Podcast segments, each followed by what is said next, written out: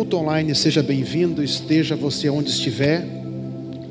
Você que está comigo hoje pelo nosso canal no YouTube, é um prazer imenso nós juntos prestarmos esse culto de adoração ao Senhor. Para a segunda parte desta ministração, falar com você sobre, continuar falando com você sobre o poder do preparo. Deus está te dando? É uma pergunta. Então você precisa se preparar para possuir. Você precisa mais do que nunca estar preparado para agarrar, para tomar posse daquilo que Deus já te deu. Você precisa estar preparado para abraçar com muita vida, com muita força, aquilo que Deus já tem colocado em suas mãos. Na maioria das vezes, nós cometemos um erro muito grave. Deus nos entrega, mas nós não possuímos, não tomamos posse não nos apoderamos daquilo que Deus nos dá. E tudo aquilo que você não se apodera de, vai deixar de ser teu. Se você não se apoderar, se você não abraçar, não tomar posse, não, não trouxer aquilo para você e dizer: Eu sei que Deus me deu, eu sei que Deus me entregou, provavelmente aquilo vai embora de você, aquilo será tirado de você vai permanecer com você e em você aquilo que você se apodera e diz: Eu sei que Deus me deu, eu sei que Deus me entregou. Outra coisa importante é que o poder que você precisa para conquistar, o poder que você precisa para se apoderar, já está dentro de você. Sabia disso? Eis que vos dou o poder, já foi dado o poder. Mas você precisa ativar esse poder. Você precisa ativar aquilo que Deus já colocou dentro de você. Vou provar para você biblicamente hoje o que aconteceu com um povo que não ativou o poder que Deus colocou dentro deles. Se você puder, vem comigo, abra a tua Bíblia, ou ligue a tua Bíblia, Números capítulo 23, versículo 22 a seguir. Nós vamos ler essa passagem, é uma passagem poderosíssima. Eu até li para uma pessoa, ela disse: eu, nunca, eu nem sabia que existia essa, essa passagem na Bíblia. Números capítulo 23, versículo 22.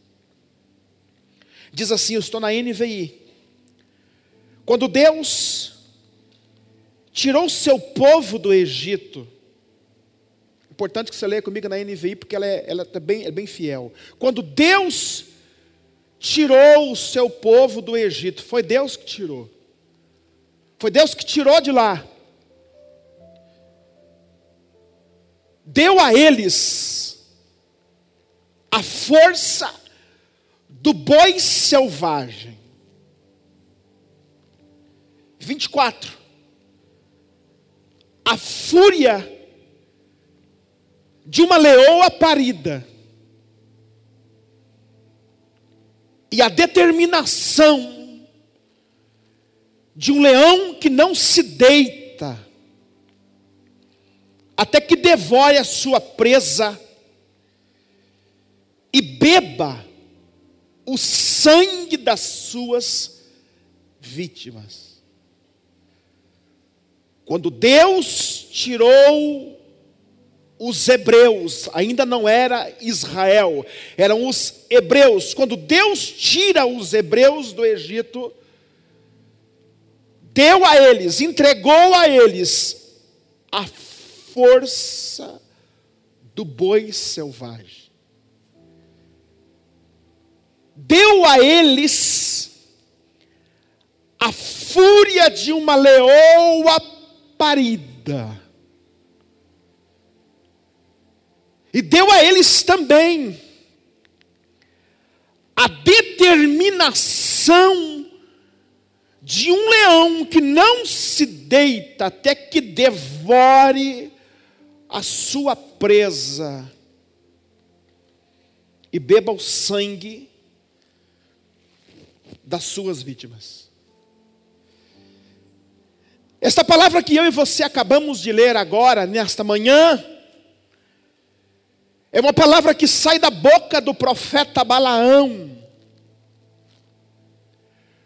Balaque, um rei diabólico, olha para os hebreus e diz: Eu preciso, de alguma maneira, amaldiçoar esse povo. Eu tenho que amaldiçoar esse povo, eu tenho que dar um jeito de amaldiçoá-los. Essa era, era, era o foco, é, esta era a meta de Balaque. Balaque, ele queria amaldiçoar o povo de Deus de qualquer maneira. Então, ele manda chamar Balaão. Balaão vem na primeira vez e Deus já trava, dizendo: Você não pode amaldiçoar o que eu abençoei. E aqui fica uma resposta para você. Gente que lança palavra de maldição sobre a tua vida, não tem efeito nenhum. Você não entendeu?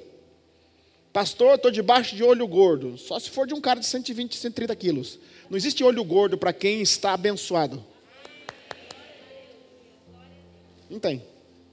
Estão matando, pastor, animal, fazendo macumba contra mim. Deixa o animal lá morrer não tem efeito contra você. Não tem efeito contra você. É Bíblia. Ninguém vai amaldiçoar o que eu abençoei.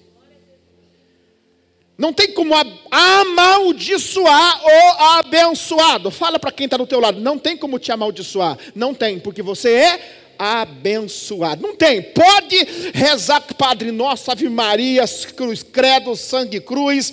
Pode matar camelo, pode matar cavalo, pode matar galinha, derramar sal, derramar sangue, fazer a urucubaca que fizer, não haverá efeito sobre a sua vida. Pode comer defunto, pode fazer, escute gente, pode fazer o que fizer, nenhuma praga chegará à tua tenda.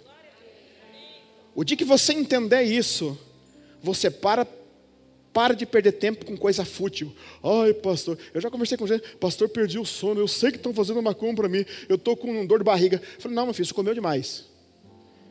Porque não vale encantamento sobre você, não vale encantamento sobre a tua vida, não vale encantamento. Por que, que algumas coisas vêm sobre a minha vida, pastor? Porque você deixou de vigiar, abriu uma fenda na rocha. Aí você tem que vir aqui para poder ser liberto, restaurar, se arrepender do teu pecado. Só existe uma maneira de Satanás te atingir. É quando você abre a brecha. Quando você abre a brecha, você acabou de abraçar a tua criptonita, a criptonita do Superman. Mas Deus garante e diz assim: olha, Balaão, não tem como você amaldiçoar o que eu abençoei. Não tem. Pela segunda vez, Balaque manda chamar Balaão. Depois você pode ler o texto. Balaque manda chamar Balaão. E Balaão vem. Não, desculpe, não vem. Ele, ele, ele fala: não tem como eu amaldiçoar o que Deus abençoou, rei. Não tem, não tem, não há como, não há como. Mas aí na segunda vez, Deus abre a boca de Balaão e diz para Balaque: Balaque, eu vou contar uma coisa para você. Por que, que não há como eu amaldiçoar esse povo? Quando eu tirei esse povo do Egito, eu dei para eles a força do boi selvagem. Eu os dotei, eu os dotei de três grandes, com três grandes habilidades. Você tem ideia? Eu dei para eles, eu coloquei dentro deles três grandes habilidades. Você, eu, nós somos a Israel de Deus. E eu declaro que essas habilidades estão sobre a tua vida. Eu declaro que essas habilidades estão sobre a tua vida estão sobre a tua casa, sobre a tua família. Essas habilidades estão sobre você. Deus dotou cada homem, cada mulher dos hebreus, dizendo: Ei, eu vou dar a vocês habilidades para enfrentarem e vencerem qualquer, qualquer povo, não vai ter gente complicada na frente de vocês. Onde vocês passarem, vocês vão quebrar tudo. Vocês terão a força do boi selvagem. Ei, vocês vão ter a fúria da leoa parida. Vocês vão ter a perseverança do leão feroz que não para até que conclua aquilo que começaram. Tomara que você esteja entendendo, tomando posse disso. Deus deu a você o poder de conquista da terra que Ele te garantiu, eu vou te dar, mas você vai ter que conquistar. Marque aí. Tudo que Deus te prometeu tem que ser conquistado. Tudo que Deus te deu, ó, eu vou te dar, você vai precisar conquistar. De alguma maneira, você vai precisar conquistar. Mas uma coisa que me chama a atenção é como pode um povo com estes três poderes dados por Deus se perderem no processo da conquista? Como é que pode isso? Como é que pode um povo que Deus deu a eles tanta coisa poderosa, eles se perderem no processo da conquista? Deus deu a esse povo poder e determinação suficiente para vencer qualquer desafio. É o que Deus tem dado a nós. Eis que vos dou poder para pisardes em serpentes e escorpiões, e toda, toda força do inimigo. Por que será que uma igreja que foi chamada, foi, foi capacitada para ser uma águia, desculpe falar, às vezes age como um rato? Estou com medo, estou inseguro, não sei bem se Deus tem isso para mim. Por que será que às vezes é simples? Você perde a guerra contra você. Todas as vezes que você investe tempo, energia, dinheiro, e vida com aquilo que não lhe traz proveito, você está comprometendo o investimento de Deus na sua vida. Quer ver um negócio? Não perca tempo com rancor, não perca tempo com raiva, ei, não perca tempo que estou nervoso com fulano, não suporto o ciclano. Escute bem, geralmente pessoas que não suportam tal pessoa é porque elas não se autossuportam.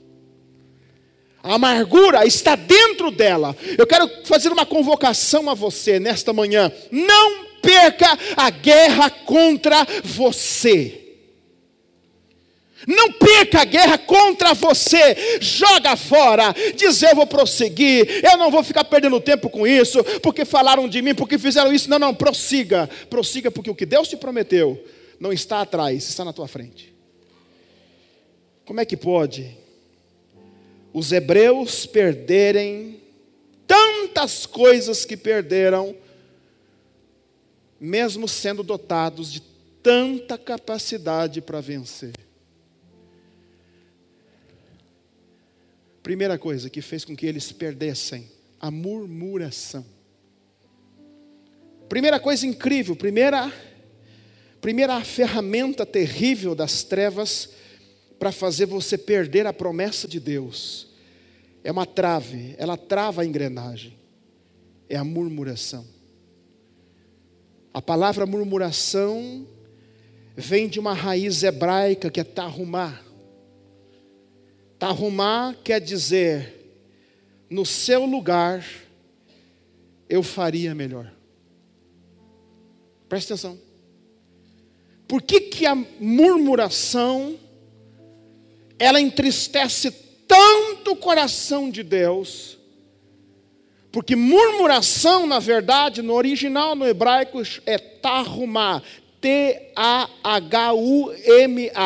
tarrumá. Significa, o que significa tarrumá? No seu lugar eu faria melhor. Quando você murmura, quando você murmura contra Deus, você está afrontando a Deus, dizendo assim: no seu lugar eu teria ou estaria fazendo melhor.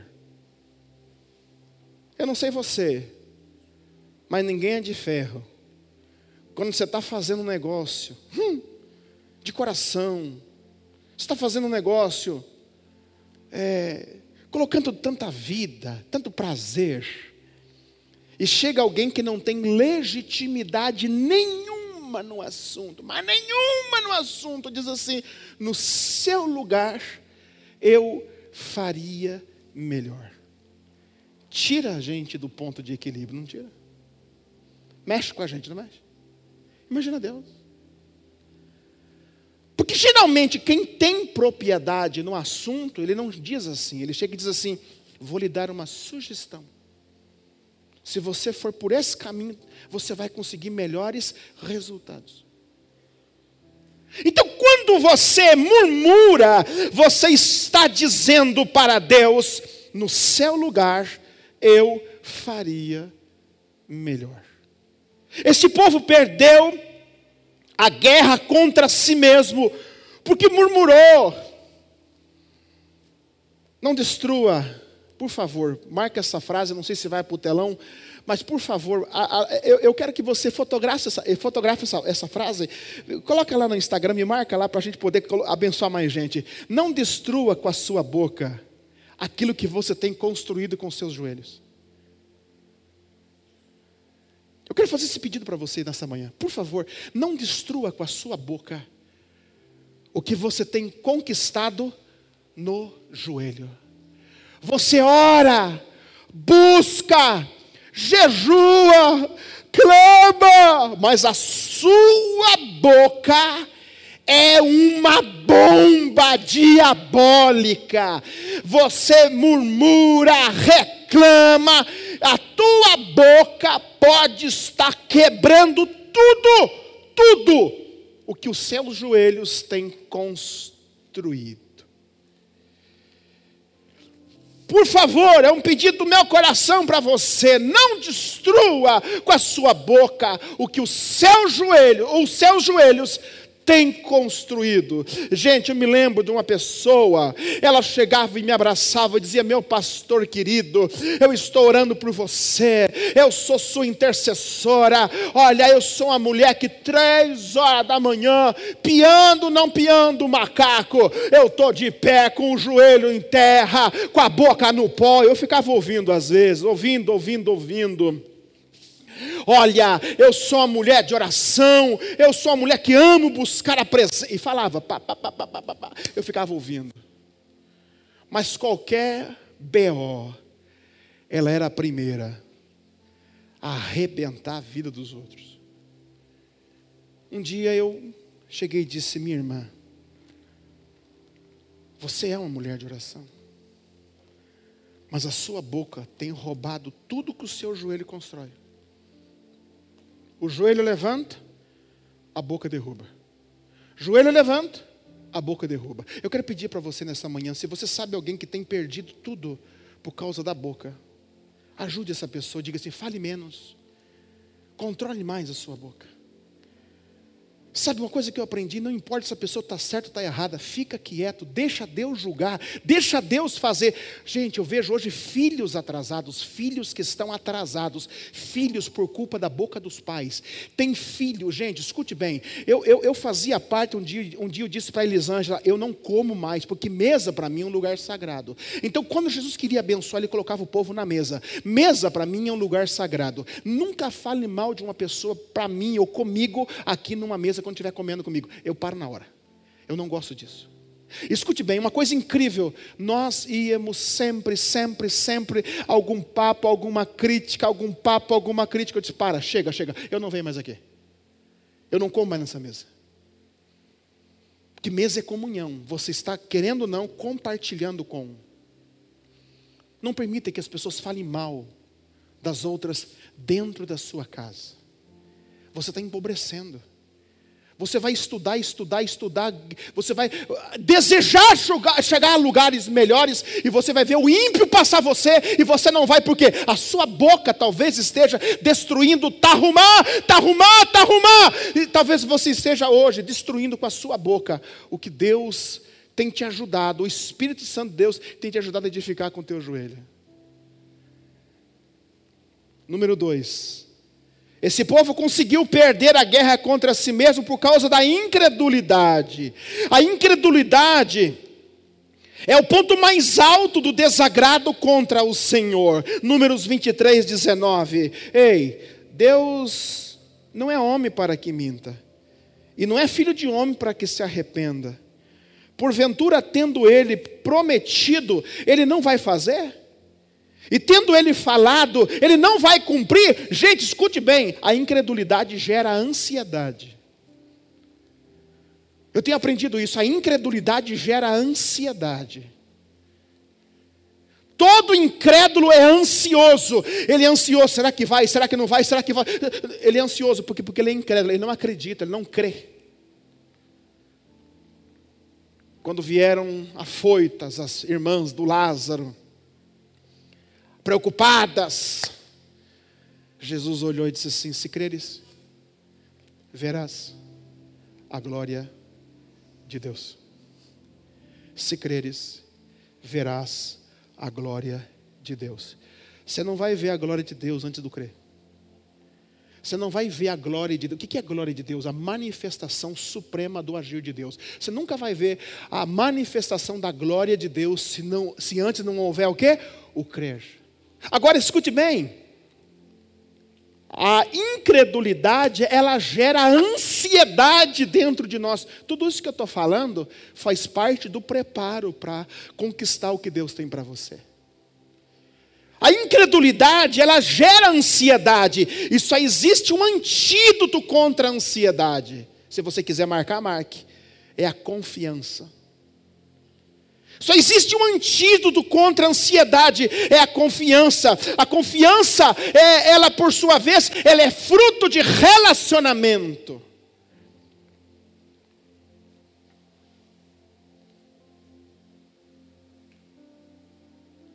Se você quiser vencer a ansiedade, você precisa aumentar o teu nível de relacionamento com Deus.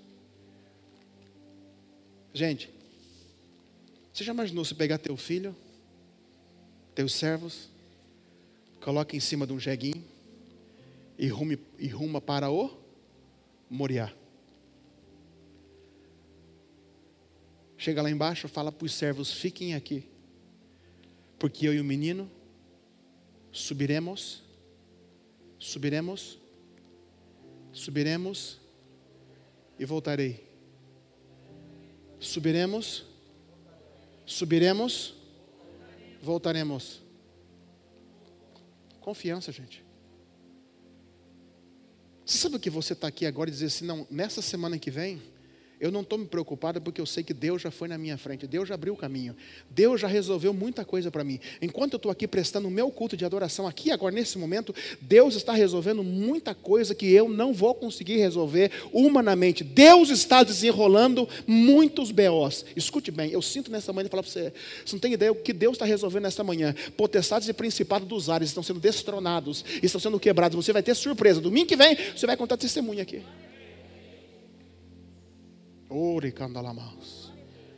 Só existe um antídoto contra a tua ansiedade. É o que? É a sua confiança. Ele vai fazer. Subiremos e voltaremos. Sabe o que é isso? Eu confio que Ele vai fazer. Subiremos e voltaremos. Aí o menino arranca o coração do velho Abraão.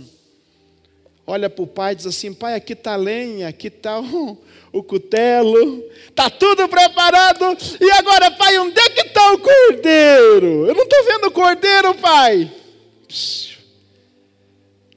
Confiança, relacionamento. Ele olha para o menino e diz assim: Deus proverá, filha. Deus proverá o cordeiro para si. É para si mesmo. Ele vai prover. E um Deus de relacionamento é um Deus que vai até as últimas consequências. Ele coloca o menino em cima, em cima, em cima. Em cima do que, gente? Do altar que tinha preparado. Você tem que aprender a preparar altares de sacrifício. Gente de relacionamento prepara altares de sacrifício.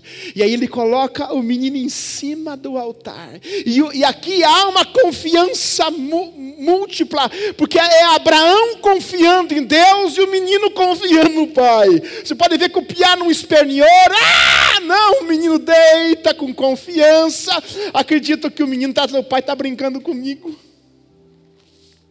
Estou chamando você para meditar nas entrelinhas da palavra. Abraão, acredito que fecha os olhos do menino, levanta o cutelo, que é o machadinho do açougueiro. Quando levanta o cutelo, o anjo do Senhor brada, diz: Não faças mal ao menino, porque agora eu sei que tu temes a Deus. Você só vai conseguir ter coisa grande em Deus depois de ser provado profundamente. Gente superficial vai ter experiência superficial. Gente que aprofundou a lâmina vai ter experiência profunda. Se você quiser ver coisa grande, também se submeta a grandes provas. Mas o combustível do relacionamento é a fome e a sede. Você não tem como dar comida para quem não tem fome. Eu gosto muito de uma palavra: não está faltando pão, está faltando fome. Tem muito pão. Claro que também tem muito pão embolorado. Claro que tem. Mas não está faltando pão, está faltando fome. E bem-aventurado, bem-aventurado é aquele que tem fome e sede fome e sede. Você já fez uma comida bem gostosa, colocou na mesa. Quem cozinha geralmente gosta de ver outro, as pessoas comerem. Concorda comigo ou não? Quem cozinha gosta de colocar na mesa e ver comer. Olha que maravilha, que almoço gostoso. Você já cozinhou para a gente sem sal, não? Você já cozinhou para a gente que não tem, não tem expressão? É, Eu não sei vocês, mas me dá gastura. Me dá um jeito ruim, parece que eu estou sendo emprestado, parece que o troço não presta, parece que o treino não tem sentido. Bem-aventurado é aquele que tem fome e sede. Eu quero mais, eu preciso de mais, eu quero mais, eu preciso de mais. Você sabe quando é que o teu primeiro amor vai morrendo? Quando a tua fome e a tua sede vai diminuindo. Você sabe quando é que o teu primeiro amor vai desacelerando? À medida que a tua, a tua falta de fome e falta de sede vai acelerando. Então, quando sobe a, a falta de fome e de sede, o teu primeiro amor vai murchando, murchando, murchando, murchando, murchando. Por isso eu quero chamar você, casal, vem pro Hot. Teu casamento vai sair daqui subindo pelas paredes. Vem pro Hot. Importante pro teu casamento. Uma igreja sadia se preocupa sim com a vida íntima dos seus casais. Vem pro Rote. Terceiro, por que será que esse povo se perdeu? Por que será que esse povo perdeu a guerra contra si mesmo? Por causa da rebeldia. Fala comigo, rebeldia. A rebeldia é a essência de Satanás. Sabe, a rebeldia ela trava, ela atrasa qualquer processo. A rebeldia, ela pode ser uma rebeldia mansa, velada. Escuta, eu vou contar para você um tipo de rebeldia. Ela é muito branda, ela parece que não existe, mas ela existe. Quando você quando você é pedido alguma coisa a você e você ignora. Você não faz. Você vira as costas. Isso é uma rebeldia passiva, doce, mas é uma rebeldia. Presta atenção. Tudo aquilo que é colocado em suas mãos, que você não cumpre o propósito em obediência, dando o seu melhor, você está comprometendo todo um processo. Demônios não entram no reino de Deus. Demônios não podem entrar na vida de uma igreja, na vida de uma empresa. Não podem, não podem. Eles não podem materializar e entrar na vida de uma igreja, de uma empresa, de uma família. Mas eles podem usar pessoas rebeldes, irresponsáveis, porque o que você não deixa de cumprir no processo vai fazer cair a casa. Você já ficou esperando por alguma coisa que aquela pessoa não fez? Aquela pessoa não trouxe? Você já passou por isso ou não? Você pediu, pediu, pediu, aquela pessoa não fez. Pois é, naquele momento ela foi uma ferramenta sutil das trevas para comprometer a qualidade do sacrifício entregue ao Senhor. Eu aprendi uma coisa, gente. Eu sempre tenho plano B, C. Eu fico muito triste quando uma pessoa trata o reino de Deus com irresponsabilidade. A esquecer. Meu Deus, marca, faça. Dá para esquecer pra, de fazer alguma coisa na, na, tua vida secular? Não dá. Dá BO, cara, dá demissão. Por que, que você trata o reino de Deus então dessa maneira? Por que, que você trata o reino de Deus dessa forma? Eu precisei mudar, gente. Porque eu não posso mais entregar Malaquias, eu não posso mais entregar o bezerro manco, coxo, cego, aleijado. Eu não posso, eu preciso entregar o meu melhor, entregar o meu melhor diante do Senhor. A rebeldia, ela faz com que o reino se divida. Se um reino estiver dividido contra si mesmo, ele não vai subsistir. Marcos 3, 24, Jesus falando. Gente, escute bem. Por que, que um filho rebelde, filho rebelde, ele compromete toda a casa dele? Porque o filho rebelde está dizendo assim, aqui tem mais de uma visão. Então, quando a pessoa ela é rebelde, você, eu falo muito isso de família, casa ali, ou empresa, você dá uma palavra de comando, ele não obedece, ele está dizendo assim: dane-se, eu sei o que fazer e quando fazer. Só que a visão, Deus não entregou para ele, Deus entregou para aquele que pediu a ele. Por isso que um filho rebelde, o Senhor trata com casa rebelde a rebeldia, ela custa muito caro, não só para o rebelde, ela custa muito caro para todo mundo. Ela custa muito caro a sua volta. Por isso, são três ações das trevas que fizeram com que esse povo se perdesse e perdesse a guerra contra si mesmo. Mas partindo para o final da mensagem, por que, que o Senhor falou que deu a força do boi selvagem? Por que será que Deus fala, eu dei a força do boi selvagem? Deus deu a força para aquele povo cumprisse os desafios dados por Deus. Deus quer te dar a força do boi selvagem. Joel 3,10: forjem os seus arados, fazendo deles espadas, e das suas foices façam lanças. Diga ao fraco: Eu sou guerreiro. Amém? Por que será que Deus manda esse povo transformar foice em arma? Deus manda o povo transformar a ferramenta em arma. Deus não estava dando para esse povo força física, estava dando força interna. Diga comigo, a minha força física não muda nada.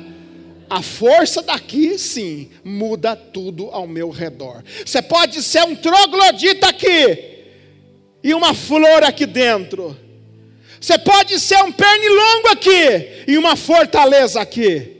Como é que a tua força é provada? A tua força é provada no dia da adversidade. Ninguém mostra força no dia do sorriso, no dia da festa. A tua força será provada quando tudo se levanta contra você e você continua dizendo: Todavia eu me alegrarei no Deus da minha salvação, mesmo que a figueira não floresça, que não tenha vaca na mangueira, que o fruto da oliveira minta. Todavia eu me alegrarei no Deus da minha salvação. Uh! Nós precisamos parar de ser pó de arroz, gente. Parar de ser sirigaita. Tá tudo bem? Sorriso para lá, sorriso para cá. Alguma coisa preteou, alguma coisa deu errado. Fecha a cara, fica um idiota. Nós precisamos entender uma coisa: Deus é Deus no tempo difícil, no tempo bom, no sorriso, na lágrima, na doença, na saúde. Ele é Deus. Deus está fazendo esse povo. Eu vou dar resistência a vocês. Eu vou dar poder para vocês aguentarem o arroz. Fala para a pessoa que está do seu lado, você que está em casa, aponte para alguém. Deus vai te dar força para vencer o arroz.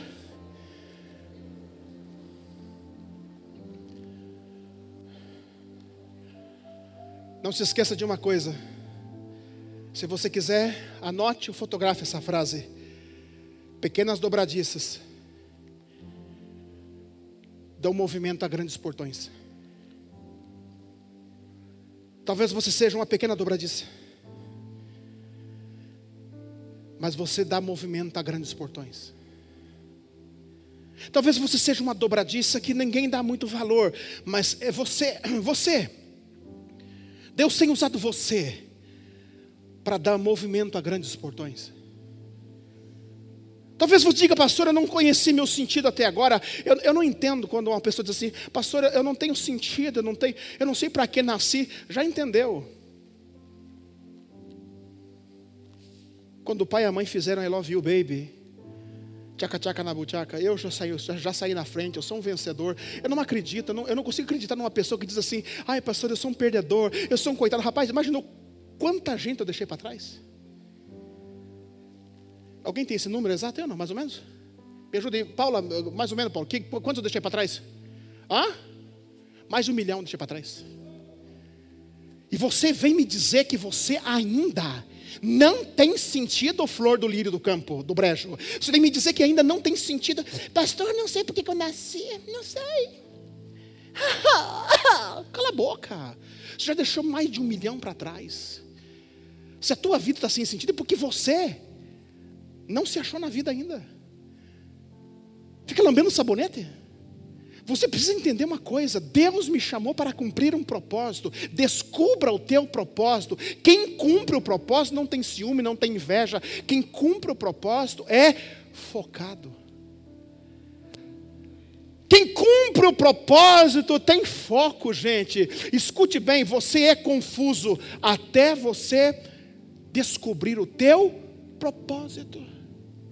Se o teu propósito é ser dobradiça e não portão, diga glórias a Deus, eu estou cumprindo meu propósito.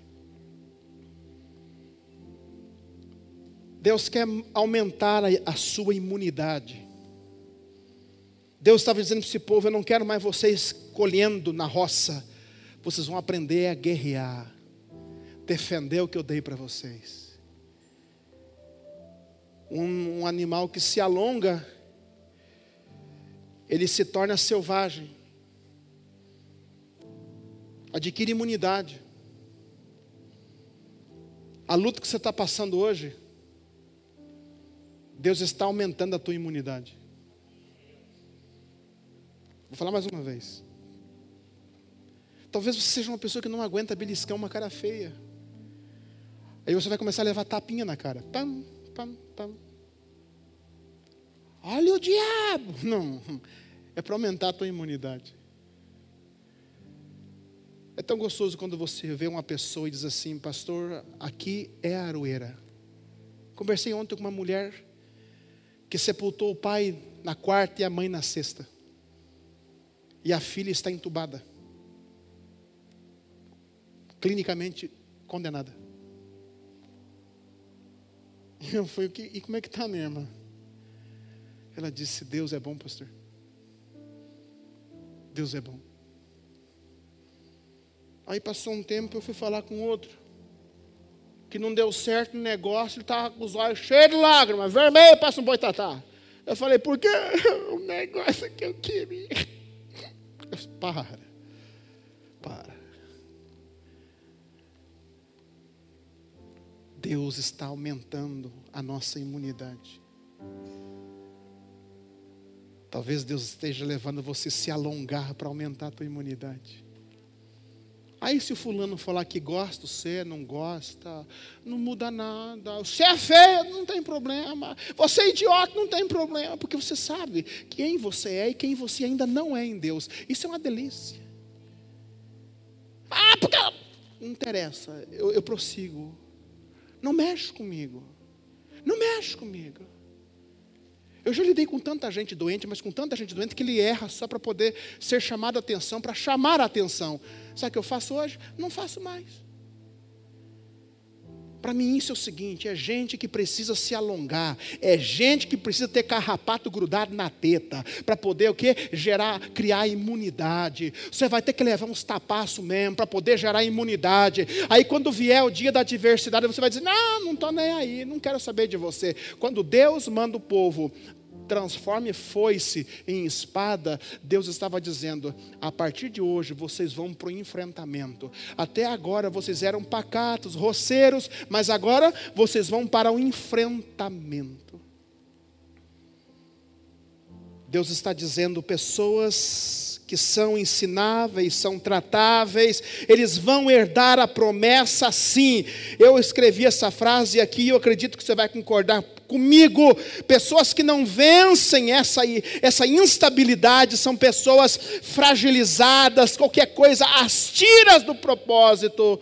Para mim, todo burrento precisa de cura. Para mim, todo burrento precisa de cura. Todo enfesado a tua fragilidade é fruto da tua sensibilidade. Olha, pastor, estou muito chateado, muito chateado. Olha, me dá um trem na minha garganta. Estou decepcionado. Decepção é um idiota que confiou em um fraco.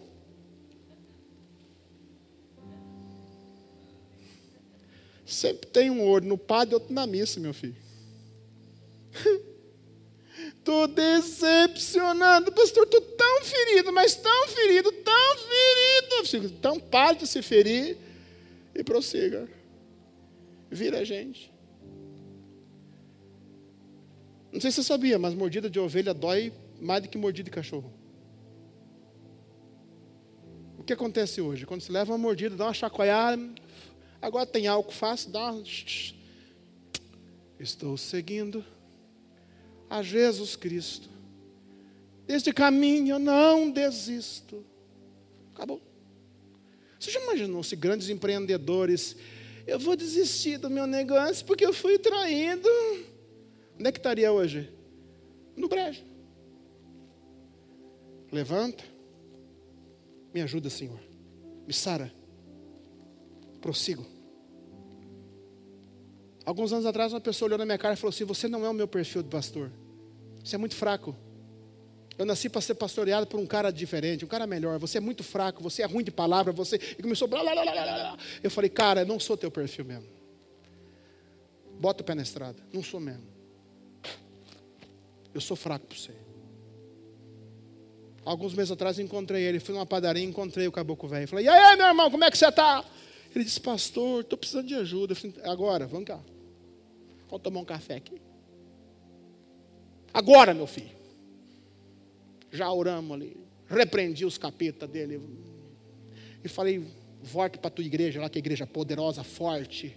Uma igreja. Não, mas eu tenho visto a fonte está boa. Tá, é boa, mas não é para você. Volte para a igreja forte lá. Aí a esposa dele falou, mas senhor, lembra que ele falou? Eu falei, lembro, mas não mudou nada.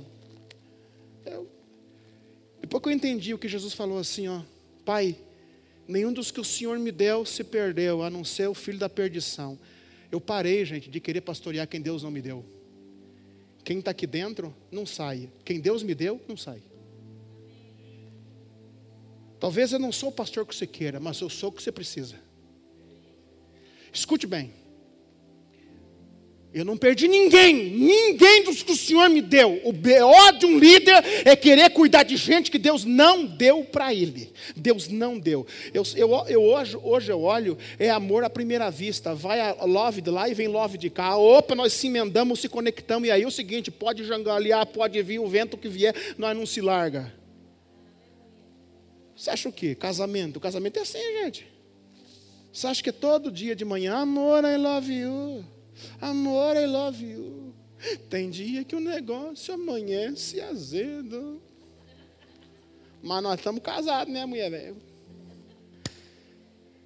Reino de Deus é a mesma coisa. Reino de Deus é a mesma coisa. O dia da cólica, vamos, tô lá, vamos junto. Opa, é na cólica, vou junto.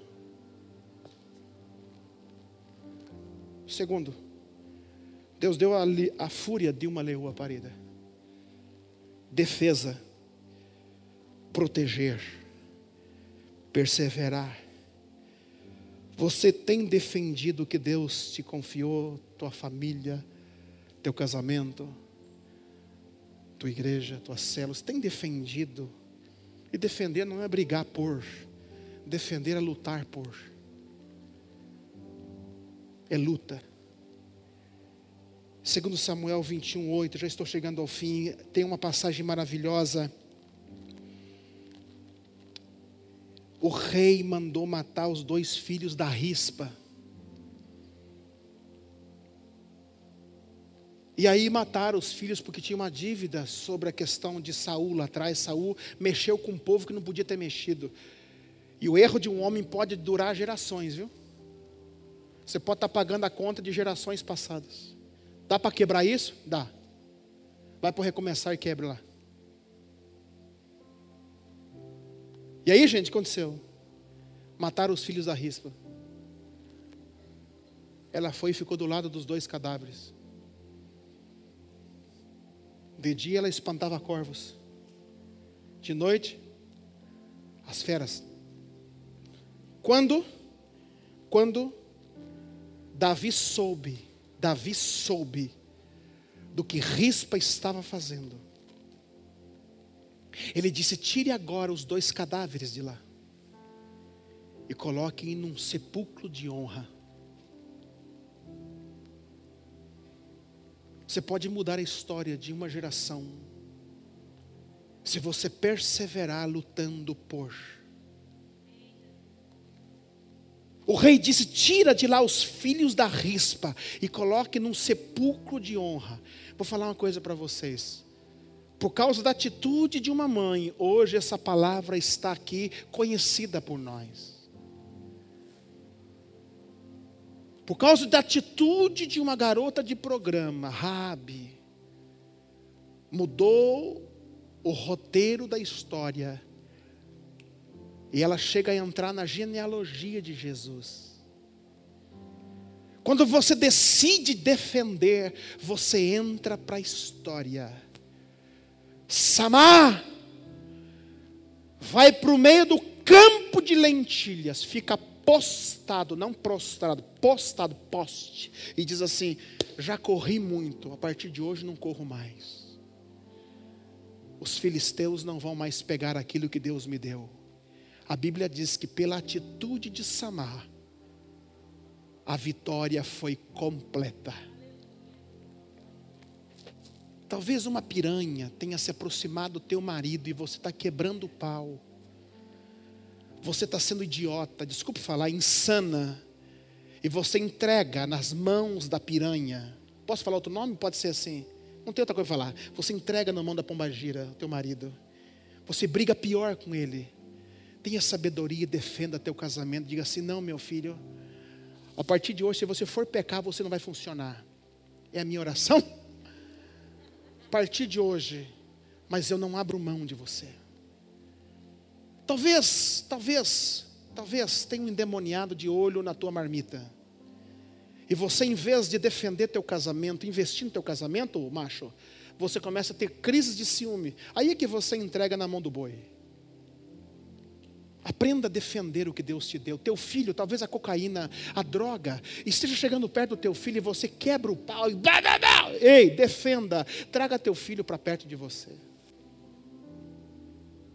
Traga teu amigo, tua amiga para perto de você.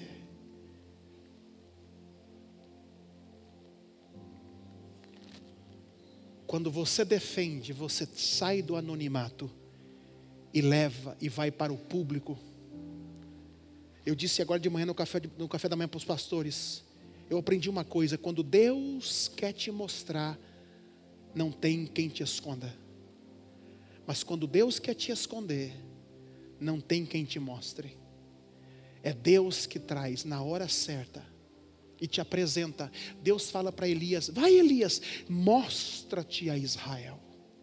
Chegou tua hora. Por último, Deus deu a esse povo a determinação de um leão que não se deita até que devore a sua presa e beba o sangue das suas vítimas. Escute bem: o alvo é cumprir o teu propósito até que finalize o que Deus te mandou fazer. Seja concentrado.